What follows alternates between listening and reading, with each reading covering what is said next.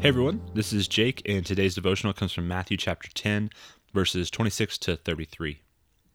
So have no fear of them, for nothing is covered that will not be revealed, or hidden that will not be known. What I tell you in the dark, say in the light, and what you hear whispered, proclaim on the housetops. And do not fear those who kill the body but cannot kill the soul. Rather fear him who can destroy both soul and body in hell. Are not two sparrows sold for a penny, and not one of them will fall to the ground apart from your Father? But even the hairs of your head are all numbered.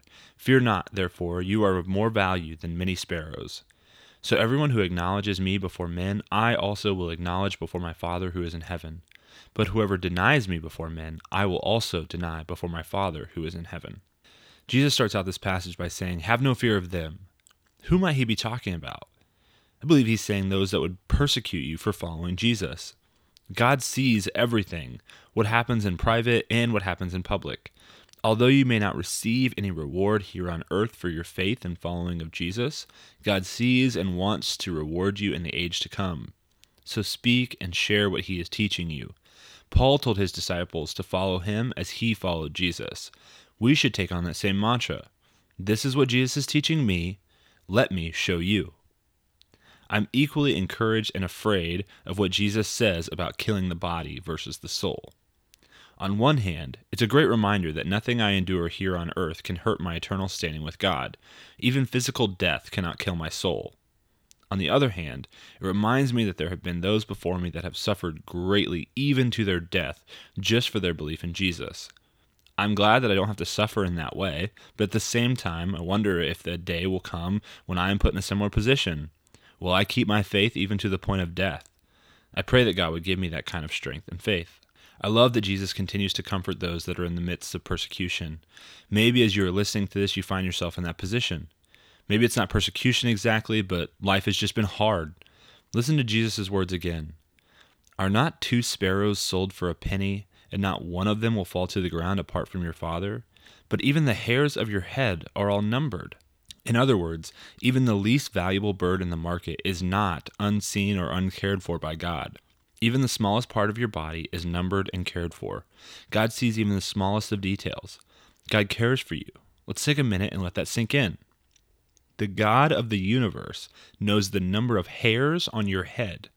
No matter how insignificant you think you may be or how little you may have accomplished in your life, the God of the universe knows you down to the smallest detail and loves you.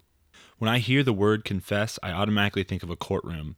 I don't think the image is far off of what Jesus is getting at. At the end of our life, we will stand before the Almighty God to give an account of our lives. Our only hope is that Jesus acknowledges us as His so that His sacrifice can cover our sins. On our own, we are guilty and worthy of eternal death and separation from God. But Jesus says in order for Him to acknowledge us to His Father, we must acknowledge Him to our fellow humans.